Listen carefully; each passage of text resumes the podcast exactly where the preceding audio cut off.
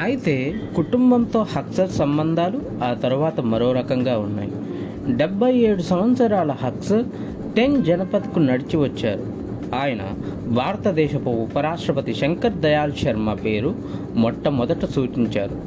మధ్యప్రదేశ్కి చెందిన బ్రాహ్మణుడు శర్మ అన్నప్పటికీ ఉన్న కాంగ్రెస్ నాయకుల్లో అందరికన్నా సీనియర్. పంతొమ్మిది వందల యాభై రెండులోనే అలనాటి భోపాల్ రాష్ట్రానికి ఆయన ముఖ్యమంత్రిగా పనిచేశారు. ఆయన్ను అందరూ ఇష్టపడతారు. ఆయన ఎవరినీ మనసు నొప్పించడు. ఈ సమయంలో ఇటువంటి సుగుణాలున్న మనిషి అవసరమని హక్సార్ భావించాడు. శర్మను అడగడానికి నట్వర్ను కాంగ్రెస్ నాయకురాలు అరుణా అసఫ్ అలీని పంపించారు. అయితే ఆయన నిరాకరించి వారిని ఆశ్చర్యంలో ఉంచారు. ప్రపంచంలోనే పెద్ద ప్రజాస్వామ్యాన్ని పాలించడమనే ఆకర్షణను కూడా శర్మ తట్టుకున్నారు. భారతదేశానికి ప్రధానమంత్రి అంటే అది పూర్తి కాలపు పని. నా వయసు ఆరోగ్యం ప్రకారం నేను దేశంలో అన్నిటికన్నా ప్రధానమైన ఆ హోదాకు న్యాయం చేయజాలను. ఇంత గొప్ప బాధ్యతను నేను అంగీకరించలేకపోవడానికి గల కారణాలను దయచేసి సోనియా గారికి తెలియజేయండి అంటూ వివరించారు ఆయన. శర్మకు దగ్గర వాడైన ఒక ఉన్నతాధికారి మాత్రం గొప్ప రాజలాంఛనాలు ఉండే దేశాధ్యక్షుని పదవి తనకు ఇస్తే బాగుంటుందని శర్మ సూచించాడని వెల్లడించాడు. తర్వాత నిజంగానే పంతొమ్మిది వందల తొంభై రెండులో ఆయన రాష్ట్రపతి అయ్యారు. నట్వర్ అరుణులు ఉట్టి చేతులతో తిరిగి వచ్చారు. హక్సన్ని మళ్ళీ పిలిపించారు ఈసారి ఆయన పాములపర్తి వెంకట నరసింహారావు పేరు సూచించాడు.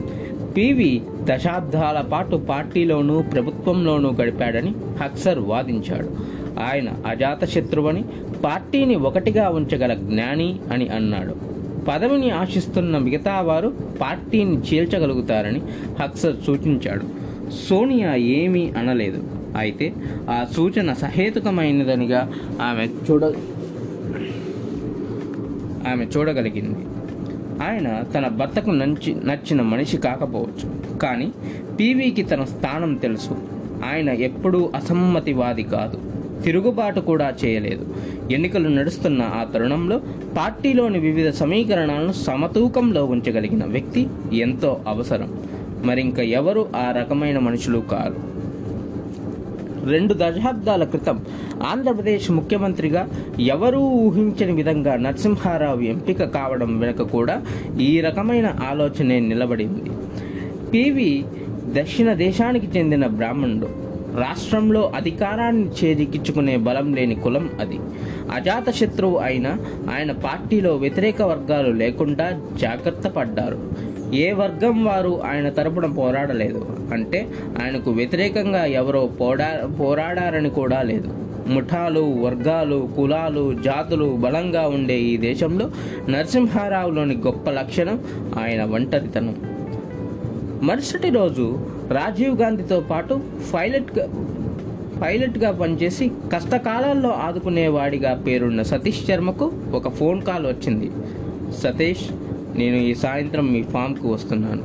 మీతో కలిసి టీ తీసుకుంటాను అన్నారు నరసింహారావు. సోనియా ఒకవైపు నరసింహారావు పేరుని నాయకుడిగా పరిశీలిస్తున్న సంగతి శర్మకు తెలియదు. నేను పూర్తిగా ఆశ్చర్యపోయాను. ఆయన ఆ రకం మనిషి కానే కాదు. అని చాలా సంవత్సరాల తర్వాత జ్ఞా జ్ఞాపకం తెచ్చుకొని శర్మ అన్నాడు. ఆ మధ్యాహ్నం రెండు గంటల ముప్పై నిమిషాలకు తన దగ్గరి మిత్రుడైన రాజీవ్ గాంధీ భార్యను శర్మ కలిశాడు. సోనియా నాకు నరసింహారావు నుంచి కాల్ వచ్చింది. ఆయన కాల్ చేయడం ఇది మొదటిసారి. ఆయన టీ కోసం ఫామ్కు వస్తున్నాడు అంటూనే ఒక సలహా చెబుతాను అంటూ శర్మ కొనసాగించాడు. ప్రధానమంత్రి పదవి కోసం ఇద్దరు ప్రయత్నంలో ఉన్నారు. ఒకరు పవార్ మరో వ్యక్తి అర్జున్ సింగ్. నరసింహారావుని అడగమని నా సలహా. ఆయన ఆంధ్రప్రదేశ్ ముఖ్యమంత్రిగా ఉన్నారు. ఇందిరాజీతోనూ రాజీవ్తోనూ కేబినెట్ మంత్రిగా ఉన్నారు. బహుభాషావేత్త నిర్మల వ్యక్తిత్వం గల పండితుడు. సాయంత్రం కలిసినప్పుడు మరి నేను ఆయన్ను అడగనా? సోనియా గాంధీ తల ఊపింది. ఆమె అంగీకరించింది. సతీష్ శర్మ వెళ్ళిపోయిన వెంటనే శ్రీమతి గాంధీ దగ్గరకు మరొక వ్యక్తి వచ్చాడు. ఆ వ్యక్తి ప్రస్తుతం కాంగ్రెస్ కార్యకర్తల్లో చాలా సీనియర్ పూర్తిగా పేరు బయట పెట్టనని పరిస్థితుల్లో మాట్లాడతానని అన్నారు. నేను సోనియాని కలిసినప్పుడు నరసింహారావు ప్రసక్తి వచ్చింది. సోనియాకి ఒకటే సమస్య అది బోఫోర్స్. పంతొమ్మిది వందల ఎనభై తొమ్మిది ఎన్నికల్లో తన భర్త ఓడిపోవడానికి కారణం బోఫోర్స్ అని సోనియా భావించింది. దానితో ఆయన హత్యకు వీలు కుదిరింది అంటూనే ఆ కాంగ్రెస్ వ్యక్తి సోనియా ఏదీ తప్పుడు పని చేయమని అడగనే లేదని వివరించారు. అయితే ఆమెకు తన భర్త ఏ నేరమూ చేయలేదని నమ్మకం. బోఫోర్స్ వ్యవహారం గురించి పట్టించుకునే తీరు మీద ప్రధానమంత్రి పదవి ఆధారపడి ఉంటుందని పీవీకి చెప్పమని ఆమె కోరింది. తర్వాత ఆ సాయంత్రం ఢిల్లీ సరిహద్దుల్లో ఉన్న తన ఫామ్కి సతీష్ శర్మ చేరుకున్నాడు. అతను లోపలికి వెళ్తుండగానే తన తల్లితో తెలుగులో మాట్లాడుతూ పివి నరసింహారావు కనిపించారు. ఆమె హైదరాబాదులో ఉంటుంది.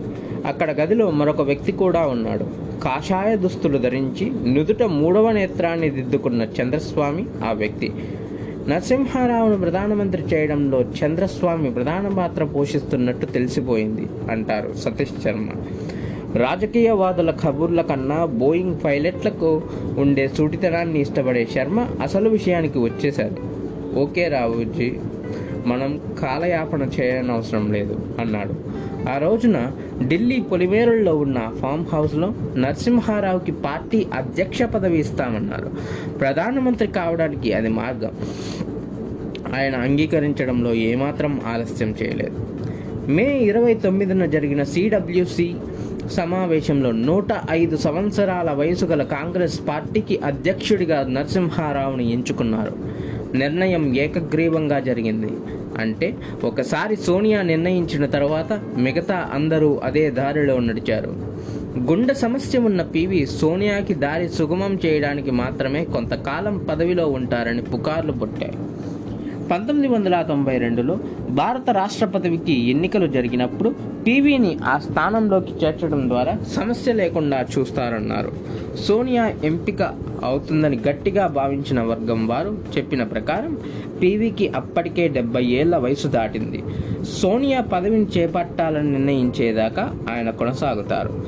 సుబ్రహ్మణ్యం స్వామి మరింత మరొటగా చెప్పాడు. సోనియాకి పీవీకి త్వరలోనే పోతాడని అప్పుడు తాను పదవిని చేజిక్కించుకోవచ్చని తెలుసు అంటాడు ఆయన ఇక పాదాభివందనాలు మొదలయ్యాయి.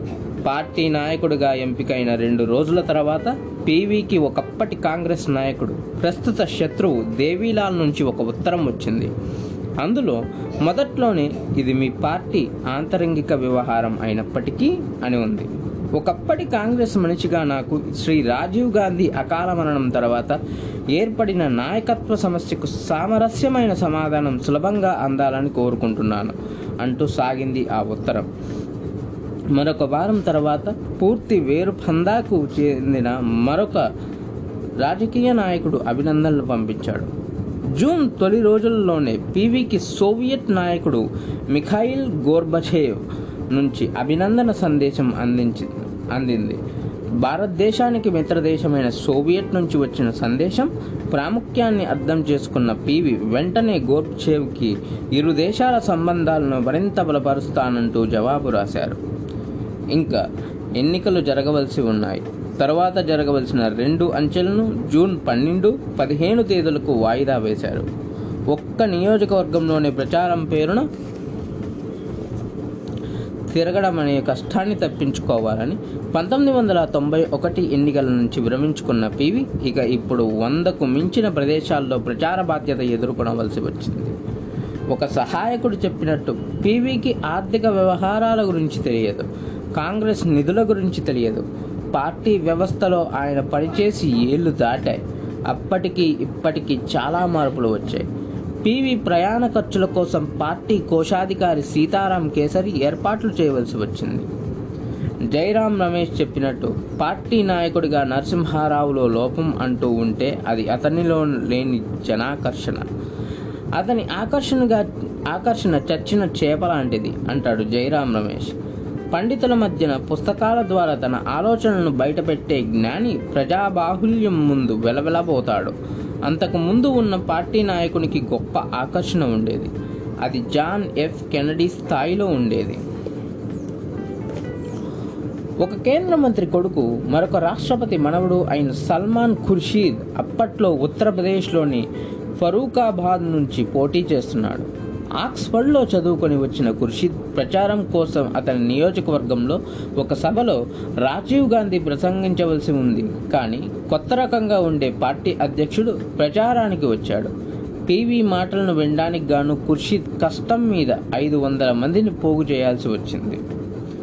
జూన్ పదిహేనున చివరి విడత పోలింగ్ జరిగింది. మూడు రోజుల్లో ఫలితాలు వస్తాయి. కాంగ్రెస్ గెలుస్తుందనే అనుకున్నారు. పార్టీ అధ్యక్షుడు గనక పివి సహజంగానే ప్రధానమంత్రి పదవికి తొలి అభ్యర్థి. కానీ ఒక నెల క్రితం శరద్ పవార్ పార్టీ నాయకుడు ప్రధానమంత్రి హోదాల మధ్య తేడా గురించి మాట్లాడాడు. ఇప్పుడు అతను పనిలోకి దిగాడు. తన హంగుదారుడు పండారా రోడ్డు నుంచి కోడి మాంసం పని మీద కోడి మాంసం పని పని టిక్కాలు ఆకుండా సరఫరా చేస్తూ ఉండగా అతను ఢిల్లీ నుంచి పావులు కదపసాగాడు. జూన్ పద్దెనిమిదిన ఫలితాలు ప్రకటించిన తర్వాత జాతీయ స్థాయిలో పార్టీ జాతీయ స్థాయిలో పార్టీకి ఎక్కువ మంది అభ్యర్థుల్ని ఇచ్చేది మహారాష్ట్ర కాంగ్రెస్ మాత్రమేనన్న సత్యం అతనికి మరింత మద్దతునిచ్చింది. ఒక రకంగా చెప్పాలంటే అతని పద్ధతి ప్రజాస్వామ్యంగానే ఉంది. ఎంపీలందరి చేత రహస్య ఓటు వేయించాలి. ప్రధాని ఎంపిక పార్టీ పెద్దలు తలుపులు మూసుకొని చేయకుండా చూడాలి. నరసింహారావు వ్యక్తిగత కాగితాల్లో సంతకం లేని పాతబడుతున్న ఒక లెటర్ ఉంది. దాని మీద సిపిపి నాయకత్వం అని రాసి ఉంది. తేదీ ఏమీ లేదు కానీ బహుశా దాన్ని పంతొమ్మిది వందల తొంభై ఒకటి జూన్ పదహారు నుంచి పద్దెనిమిది మధ్యన రాసి ఉంటారు. ఆ లేఖ ప్రారంభంలో ఇలా రాసి ఉంది. మహారాష్ట్రకి చెందిన శరద్ పవార్ పదవిని ఆశిస్తున్నాడు. కనుక రహస్య బ్యాలెట్ ఉండాలని పట్టుబట్టే వీలుంది అన్న విషయం రాను రాను తేట తెల్లమవుతుంది. తెర వెనక చాలా కార్యకలాపాలు వెంటనే మొదలుపెట్టి నడిపించవలసిన అవసరం ఉంది. ఉత్తరం ఇంకా ముందుకు సాగుతుంది. దేశం మొత్తం నుంచి రాష్ట్ర కాంగ్రెస్ నాయకులు కాంగ్రెస్ ముఖ్యమంత్రులు అలాగే వర్కింగ్ కమిటీ సభ్యులు మొదలైన వారిని ఏకసమ్మతి ప్రతిపాదికకు ఒప్పించి పివి నరసింహారావును సిపిపి నాయకుడిగా ఎంపిక చేసే ప్రయత్నం జరగాలి అని అందులో సలహా రాసి ఉంది. పివి ఆ ఉత్తరాన్ని సీరియస్గానే తీసుకున్నారు. అప్పటికి ఆయన్ను ప్రధాన సలహాదారుగా రూపుదాల్చిన పిసి అలెగ్జాండర్ను ఆయన కలవసాగాడు. ఒక్కొక్కసారి రోజుకి రెండు మూడు సార్లు కూడా కలుస్తున్నారు. సుబ్రహ్మణ్యం స్వామి పీవీకి మద్దతునిచ్చే వారిలో ఒకడు. ఫలితాలు రావడానికి కొన్ని రోజుల ముందు అతను అనుకోకుండా రైజీనా హిల్స్లోని రాష్ట్రపతి భవనంలో శరద్ పవార్ను కలిశాడు. నేను అతన్ని విరమించుకోమని స్ఫుటంగా చెప్పాను. నా దగ్గర అతని గురించి ఇంటెలిజెన్స్ డాసియర్స్ ఉన్నాయి అన్నాడు స్వామి. అతను పవార్ గురించి పత్రికల్లో కూడా బాహాటంగా అభియోగాలు చేశాడు. పవాన్ను ఒప్పించడానికి పంపించిన పివి అను అనుయాయుల్లో మరొకతను ఎన్కే ఎన్కే శర్మ అనే జ్యోతిష్యుడు. అతను మేధావి. పీవీకి కళ్ళు చెవులు ఒక్కొక్క సందర్భంలో గొంతుకు కూడా పనిచేసిన చాలామంది హిందూ ఆధ్యాత్మిక పురుషులు జ్యోతిష్యుల్లో ఒకడు. పీవీ ఒకవైపు పవాన్ని కట్టడి చేసే ప్రయత్నాలు చేస్తూనే మరొక వైపు అర్జున్ సింగ్ని ఆకట్టుకునే ప్రజ్ఞ ప్రదర్శించారు. కాంగ్రెస్లో బలం గల నాయకులైన అర్జున్ సింగ్ పవాళ్ళు కలిసి తనను పక్కన పెడతారని చింతపెట్టుకున్న పివి సింగ్కు భరోసా కల్పించడానికి అలెగ్జాండర్ను పంపించారు. చేతి పట్టులో ఉన్న అధికారం గురించి వివాదం కొనసాగకూడదని పార్టీ మొత్తంగా నరసింహారావు వెనక నిలబడింది. ఫలితాలు రావడానికి ఒక రోజు ముందే అంటే పంతొమ్మిది వందల తొంభై ఒకటి జూన్ పదిహేడున ఆ సంకేతాలు పంపబడ్డాయి. ఆనాడు కాంగ్రెస్ నాయకుల్లో చాలామంది తొమ్మిది మోతీలాల్ నెహ్రూ మార్పులో కనిపించారు. పివి అపాయింట్మెంట్ డైరీలో ఆనాడు శ్రీ అర్జున్ సింగ్ గులాం నబీ ముఖర్జీలతో మీటింగ్ అని నమోదై ఉంది. ఆ తర్వాత సాయంత్రం నాలుగు గంటల ముప్పై నిమిషాల నుంచి ఏడు గంటల దాకా ఆయన పార్టీ నాయకులతో ఒక్కొక్కరితోనూ విడిగా సమావేశాలు జరిపారు. జూన్ పద్దెనిమిదిన ఎన్నికల ఫలితాలు ప్రకటించబడ్డాయి. ఉన్న ఐదు వందల ఇరవై ఒక్క సీట్లలో కాంగ్రెస్ రెండు వందల ముప్పై రెండు స్థానాలలో గెలిచింది. పార్లమెంట్లో అన్నిటికన్నా పెద్ద పార్టీగా నిలిచింది. సంకీర్ణ భాగస్వామ్యులకు వచ్చిన పద్దెనిమిది స్థానాలతో కలిపి కూడా మెజారిటీ కన్నా ఇంకా తక్కువ స్థానాలే ఉన్నట్టు లెక్క. బీజేపీ ఒక్క గెంతుతో నూట ఇరవై సీట్లను సాధించింది. పంతొమ్మిది వందల ఎనభై తొమ్మిదిలో పదకొండు శాతం ఓట్లను మాత్రమే సాధించిన ఆ పార్టీ పంతొమ్మిది వందల తొంభై ఒకటి ఎన్నికలలో ఇరవై శాతానికి పెరగడం చెప్పుకోదగిన విషయం. ఇక మూడవ పార్టీగా వచ్చింది అప్పటి వరకు అధికారంలో ఉన్న నేషనల్ ఫ్రంట్ అనే రాజకీయ సంకీర్ణ వర్గం.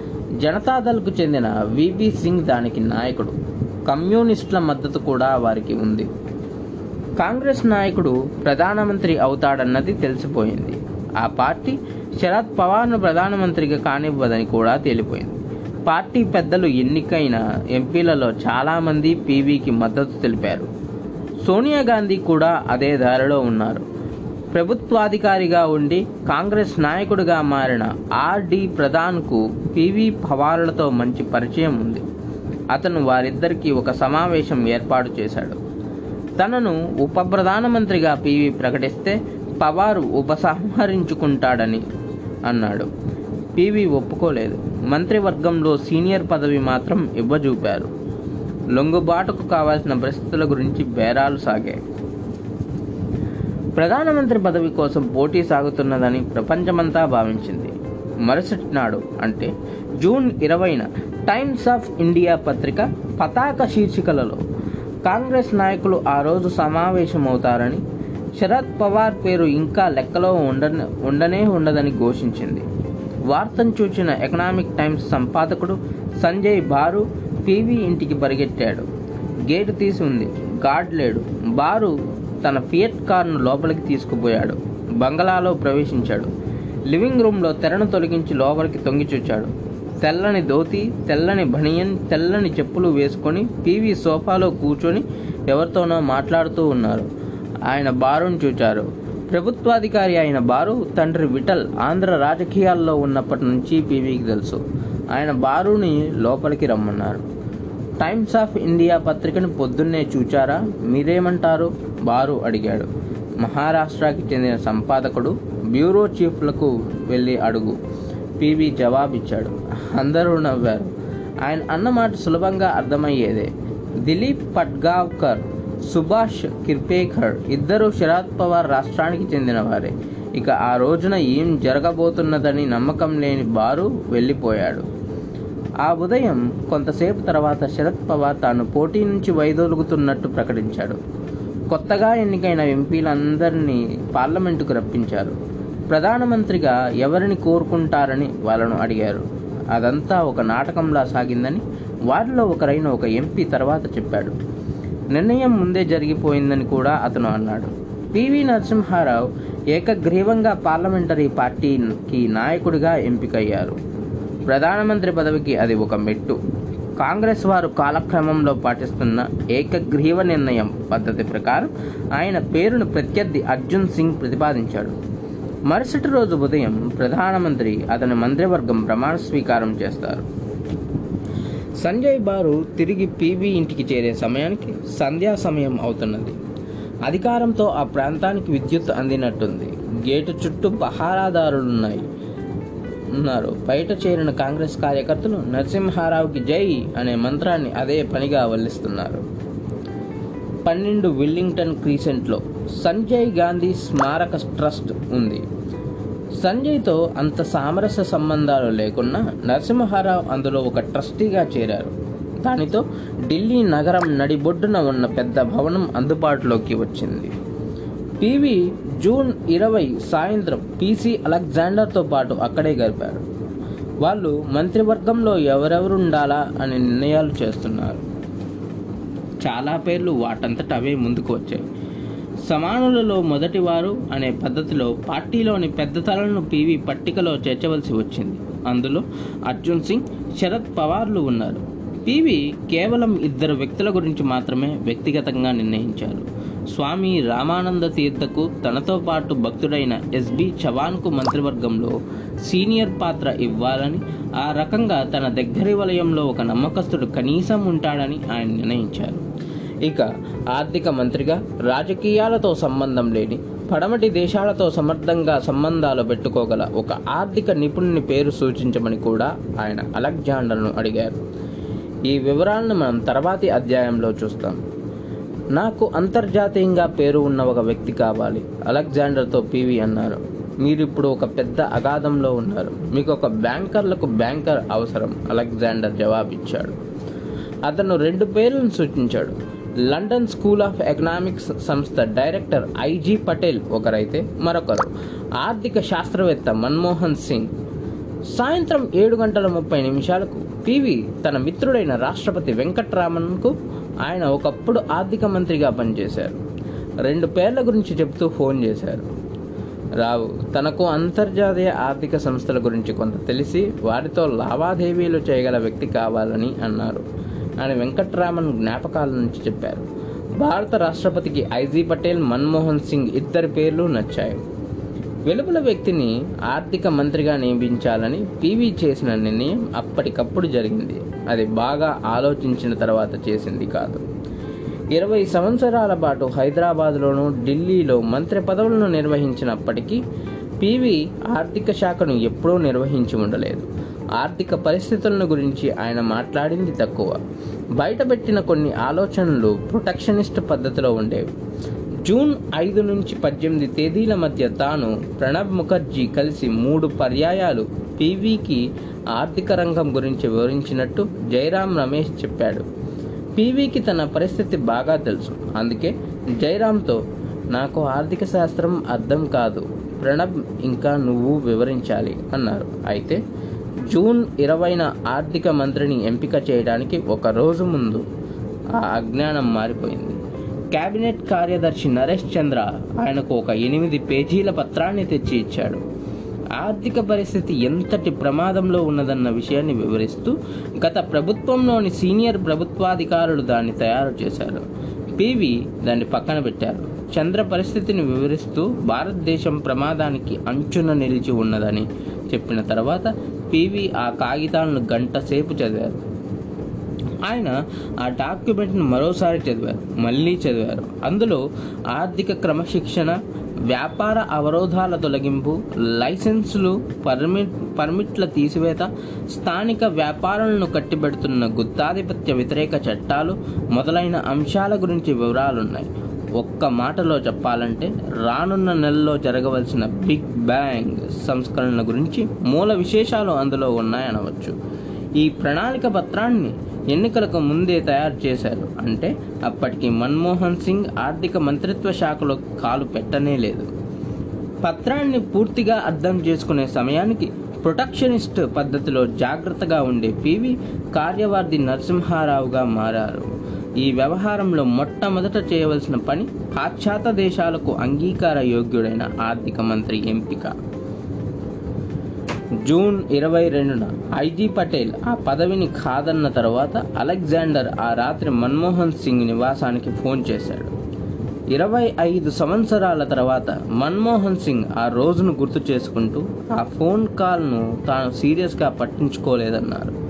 రాజకీయ నాయకులు రకరకాల హామీలు ఇస్తూనే ఉంటారు అన్నారు. మరుసటి ఉదయం జూన్ ఇరవై ఒకటి పంతొమ్మిది వందల తొంభై ఒకటిన మన్మోహన్ కొంచెం త్వరగా నిద్రలేచి తాను చైర్మన్గా పనిచేస్తున్న యూనివర్సిటీ గ్రాంట్స్ కమిషన్కు బయలుదేరారు. ఆఫీస్లో ఫోన్ మోగింది. కాంగ్రెస్ అధ్యక్షుడు పార్లమెంటరీ పార్టీ నాయకుడు నరసింహారావు లైన్లో ఉన్నారు. మన్మోహన్ను ఆర్థిక మంత్రిగా ఉండమని ఆయన అడిగారు. కొత్త ప్రభుత్వం ప్రమాణ స్వీకారం ఆ మధ్యాహ్నం జరగనుంది. అంతకు కొంచెం ముందే ఆర్థిక సంక్షోభం గురించి ఏర్పాటు చేసిన సమావేశానికి కూడా రావాల్సిందిగా మన్మోహన్ను అడిగారు. మన్మోహన్ ఇంటికి తిరిగి వచ్చి మరింత తగిన దుస్తులు వేసుకొని సౌత్ బ్లాక్ దారి పట్టారు. ఒక పొడుగాటి బల్ల చివరన పీవీ కూర్చొని ఉన్నారు. భారతదేశపు ఆర్థిక వ్యవస్థను నడిపించే ప్రభుత్వాధికారులందరూ ఆయన చుట్టూ చేరి ఉన్నారు. పీవీ ప్రమాణ స్వీకారానికి కొద్దిగా ముందు జరిగిన ఆ సమావేశం కొత్త ప్రభుత్వపు పనితీరుల్లో ప్రాముఖ్యతలను సూచించింది. ఆ సమావేశానికి పిలుపునందుకున్న వారిలో ఒకప్పుడు ప్రపంచ బ్యాంకు ఉద్యోగి తర్వాత త్వర త్వరగా కామర్స్ కార్యదర్శిగా పదవికెక్కిన మాంటెంగ్ సింగ్ అహ్లూవాలియా కూడా ఉన్నారు. నాకు అది గౌరవంగా తోచింది. నేను కొంత నేను కొత్త ప్రధానమంత్రి ఆంతరింగుకుల్లో ఒకడుగా అయినట్లు భావించుకున్నాను. అహ్లూవాలియా అన్నాడు. ప్రభుత్వం లోపల ఉండి ఆర్థిక సంస్కరణను స్వాగతించిన వారిలో ఆయన మున్ముందు ఉన్నాడు. అతనికి ఉనికి అతని ఉనికి కొత్త ప్రధానమంత్రి కదలికలకు సూచనగా నిలబడింది. ఆ సమావేశంలో ఆర్థిక విధానాలు మారవలసిన తీరు గురించి రావు తెలుసుకున్నారు. ఏం జరుగుతున్నదో కూడా అర్థం చేసుకున్నారు అంటాడు అహ్లూవాలియా మన్మోహన్ సింగ్ అక్కడ ఉండడం కూడా ఏదో చెప్పినట్టే ఉంది. మన్మోహన్ మన్మోహన్ ఆర్థిక మంత్రి కాబోతున్నారని నాకు అప్పుడే తెలిసింది. లేకుంటే ఆయన మీటింగ్కు ఎందుకు వస్తారు? అన్నాడు తర్వాత అహ్లూవాలియా. కొన్ని గంటల తర్వాత సరిగ్గా పన్నెండు గంటల యాభై మూడు నిమిషాలకి పివి నరసింహారావు చేత భారతదేశపు పదవ ప్రధానమంత్రిగా రాష్ట్రపతి భవన్లో భవన్లోని అశోకా హాల్లో రాష్ట్రపతి ఆర్ వెంకట్రామన్ ప్రమాణ స్వీకారం చేయించారు. బ్రిటిష్ నమూనాతో తయారైన ఆ గదిలో పైకప్పులో విశాలమైన ఎర్రని పర్షియన్ చిత్తరువు ఒకటి ఉంది. అది పంతొమ్మిది వంద పద్ పంతొమ్మిదవ శతాబ్దం నాటిది. పివి అతని మంత్రివర్గం కూడా అలనాటి వారే అనిపించింది. రాజీవ్ గాంధీ ప- ప్రతీకగా నిలిచిన యువశక్తికి వీరికి మధ్యన వంద సంవత్సరాల దూరం కనిపించింది పాత పద్ధతికి మరోసారి అని ఒక పత్రిక రాసింది. పాత సీసాల్లో పాత మద్యం అన్నాడు ఒక ప్రతిపక్ష నాయకుడు. ఆ అభిప్రాయాలను మరింత గట్టిపరుస్తున్నట్టు నరసింహారావు అనారోగ్య పరిస్థితి కనబడుతూనే ఉన్నది. ఆయన ప్రైవేటు వాహనంలో రాష్ట్రపతి భవన్ ముందుకు వెళ్ళారు. నెల రోజుల క్రితం కేవలం రచన ఆధ్యాత్మిక ఆధ్యాత్మికతలతో సాగే జీవితంలోకి మారాలనుకున్న ఆ మనిషి భారతదేశపు చక్రవర్తిగా కార్ల వరుస మధ్యలో అప్పుడు కదిలారు. కిరీటం ప్లాస్టిక్తో తయారైంది. పేరుకు ప్రధానమంత్రి అయిన నరసింహారావు చేతిలో నిజమైన అధికారం లేదు. నెహ్రూ గాంధీ కుటుంబానికి చెందిన సింహాసనాన్ని ఈయన కాజేశాడని అనుకుంటున్న మిగతా కాంగ్రెస్ నాయకుల సానుభూతి ఉన్నంతకాలమే ఆయన కొనసాగుతాడు. పార్టీలో పీవీకి రాజకీయ బలం లేదు. ఆయన్ను తప్పించాలనే ప్రయత్నించే వారి మీదే ఆయన ఆధారపడక తప్పదు. కాంగ్రెస్ బలానికి కూడా అవధులు ఉన్నాయి. సహజమైన అధికార పార్టీ క్రమంగా నెమ్మదిగా దిగజారుతున్నది. ఒకప్పుడు పార్లమెంటును ఆవరించిన ఆ పార్టీ ఇప్పుడు మైనార్టీగా మారిపోయింది. ప్రతిపక్షాలు ఒకటిగా చేరి ఓటు వేస్తే పీవీని పదవి నుంచి తప్పించడానికి ఒక్క ఓటు తేడా సరిపోతుంది. నాయకులలో అందరికన్నా బలంగల వారిని కూడా కట్టిపెట్టే తాడు అనే భారతీయ ప్రభుత్వపు అసమర్థత అనే భారతీయ ప్రభుత్వపు అసమర్థత అనేది మరొక వైపు ఉంది. తగినంత సిబ్బంది లేని లంచగొండి భారత ప్రభుత్వ యంత్రాంగం ఎప్పుడో తుప్పుపట్టింది నెహ్రూ విధానంలో నడిచే ఆ బండి సామాజిక పరివర్తనానికి పడికి వచ్చేది కాదు. కొత్తగా డ్రైవర్గా వచ్చిన వ్యక్తికి కాళ్ళు చాచుకునే చోటు లేదు సరికదా? ఆ బండి మీ బండి మరీ పాతదై కదలనంటున్నది ముందున్న దారి దారి నిండా గతుకులున్నాయి. అంత అంతకు ముందటి కాంగ్రెస్ ప్రధానులను కుట్రదారులు మట్టుపెట్టారు. అస్సాం కాశ్మీర్ పంజాబుల్లో చెలరేగుతున్న హింసాకాండ జాతిని కూల్చేదిగా ఉంది. పెద్ద దిక్కుగా ఉన్న సోవియట్ యూనియన్ కూడా నెమ్మదిగా కుప్పకూలింది. ప్రపంచ రంగస్థలం మీద భారతదేశం అనాథగా మారుతుంది. రక్షణ బలాలు బలహీనమవుతున్నాయి. సోవియట్ వారి విడిభాగాలు లేకుండా భారతదేశపు యుద్ధ విమానాలు పైకి ఎగిరే పరిస్థితే లేదు. మండల్ ఇంకా మందిర్లా పేరున్న పేరున ప్రజలను రోగు చేసి వెనకబడిన కులాలకు రిజర్వేషన్లను అటు అయోధ్యలో రామ మందిరాన్ని అడ్డుతున్న ఉద్యమాలతో మరింత హింసాకాండ చెలరేగే వీలుంది. అన్నిటికన్నా ముఖ్యంగా భారతదేశం విదేశీ అప్పులను చెల్లించడానికి. అన్నిటికన్నా ముఖ్యంగా భారతదేశ విదేశీ అప్పులను చెల్లించడానికి కొన్ని వారాల వ్యవధి మాత్రమే మిగిలి ఉంది. అవకాశాలున్న భారతీయులు వలస వెళ్ళడం మొదలుపెట్టారు. మిగతా ఉన్నవారు రెండవ స్థాయి భారతదేశంలో ఉండిపోవడానికి నిశ్చయించుకున్నారు. అంబాసిడర్ కారు పంతొమ్మిది వందల యాభైలో బ్రిటిష్ ఆక్స్ఫర్డ్ మోరీస్ పేరున వచ్చి ఇక్కడ పంతొమ్మిది వందల తొంభై దశకం దాకా కొనసాగింది. పోటీని ఆపి ఉంచే చట్టాల కారణంగా అది వీలయ్యింది. కానీ ఆధునిక కార్ల ప్రపంచంలో అంబాసిడర్కి కాలదోషం పడుతుంది. భారతదేశం ఇంకా గతంలోనే బతుకుతున్నది. జూన్ ఇరవై రెండున అంటే ప్రధానమంత్రిగా ప్రమాణ స్వీకారం చేసిన మరుసటి రోజు జాతిని ఉద్దేశించి చేసిన ప్రసంగంలో ప్రధానమంత్రి నరసింహారావు దేశపు దుస్థితికి అద్దం పడుతూ మాట్లాడారు. పంజాబ్ కాశ్మీర్ అస్సాంలో సమస్యల కారణంగా దేశానికి ప్రమాదం ఎదురవుతుందన్న మాట ఎంతో సత్యం అంటూ ఆయన హెచ్చరించారు. కుల మతాల పేరున హింసాకాండ సామాజిక పథకాల వైఫల్యాలను గురించి కూడా ఆయన ప్రస్తావించారు. అయితే ముఖ్యంగా ఆయన ఆర్థిక రంగం అనే ఛాలెంజ్ గురించి ఎక్కువగా మాట్లాడారు. చాలా అంశాలు కలగలిసి ప్రభుత్వాన్ని విదేశీ అప్పుల ఊబిలోకి తోసింది. తిరిగి చెల్లించడానికి భారతదేశం దగ్గర డాలర్లు లేవు. అంతర్జాతీయ ద్రవ్యనిధి లాంటి విదేశీ సంస్థలు కొత్త అప్పులు ఇవ్వటానికి నిరాకరిస్తున్నాయి. భారతదేశం అప్పు తిరిగి చెల్లించలేని దేశంగా ప్రపంచంలో ముఖం నల్లబరుచుకునే పరిస్థితి ఏర్పడింది. వ్యర్థం చేయడానికి సమన్ సమయం లేదు. ప్రభుత్వం అలాగే దేశం వనరులు మించి బతకడానికి వీలు లేదు. ఇప్పుడిక సులభమైన మార్గాలు కూడా మిగిలి లేవు అంటూ పివి ఆ ప్రసారంలో హెచ్చరించారు. జరగవలసిన సంస్కరణల గురించి తన దృష్టిని ఆయన ప్రజల ముందుంచారు. భారతదేశాన్ని అంతర్జాతీయ స్థాయి పోటీలో నిలిచే విధంగా మనం పనిచేద్దాం అన్నారు ఆయన సత్వర పారిశ్రామికీకరణ పద్ధతికి అడ్డుగా వచ్చే సాలగుళ్ళను తొలగిస్తామంటూ హామీ ఇచ్చారు. ఆర్థిక వ్యవస్థను పంజరంలో బిగించిన కంట్రోల్ విధానాలను ఆయన ప్రశ్నించారు. పారిశ్రామిక విధానాలను కార్యక్రమాలను సరిద్దవలసిందిగా ఉందని ఆయన ప్రతిభూ ప్రతినబూనారు. ఎవరూ అనుకోని ఒక్కో విషయాన్ని కూడా ఆయన ప్రస్తి ప్రస్తావించారు. మేము విదేశీ ప్రత్యక్ష పెట్టుబడులను స్వాగతిస్తున్నాం దానితో మన అభివృద్ధి వేగం త్వరితమవుతుంది. సాంకేతిక వనరు వనరులు మెరుగుపడతాయి. మన ఎగుమతులు పెరుగుతాయి అన్నారు ఆయన ఆ ప్రసంగాన్ని గత ప్రభుత్వం ఎంపిక చేసిన అధికారుల సాయంతోనే ఆ- ఆయనే సొంతంగా రాసుకున్నారు.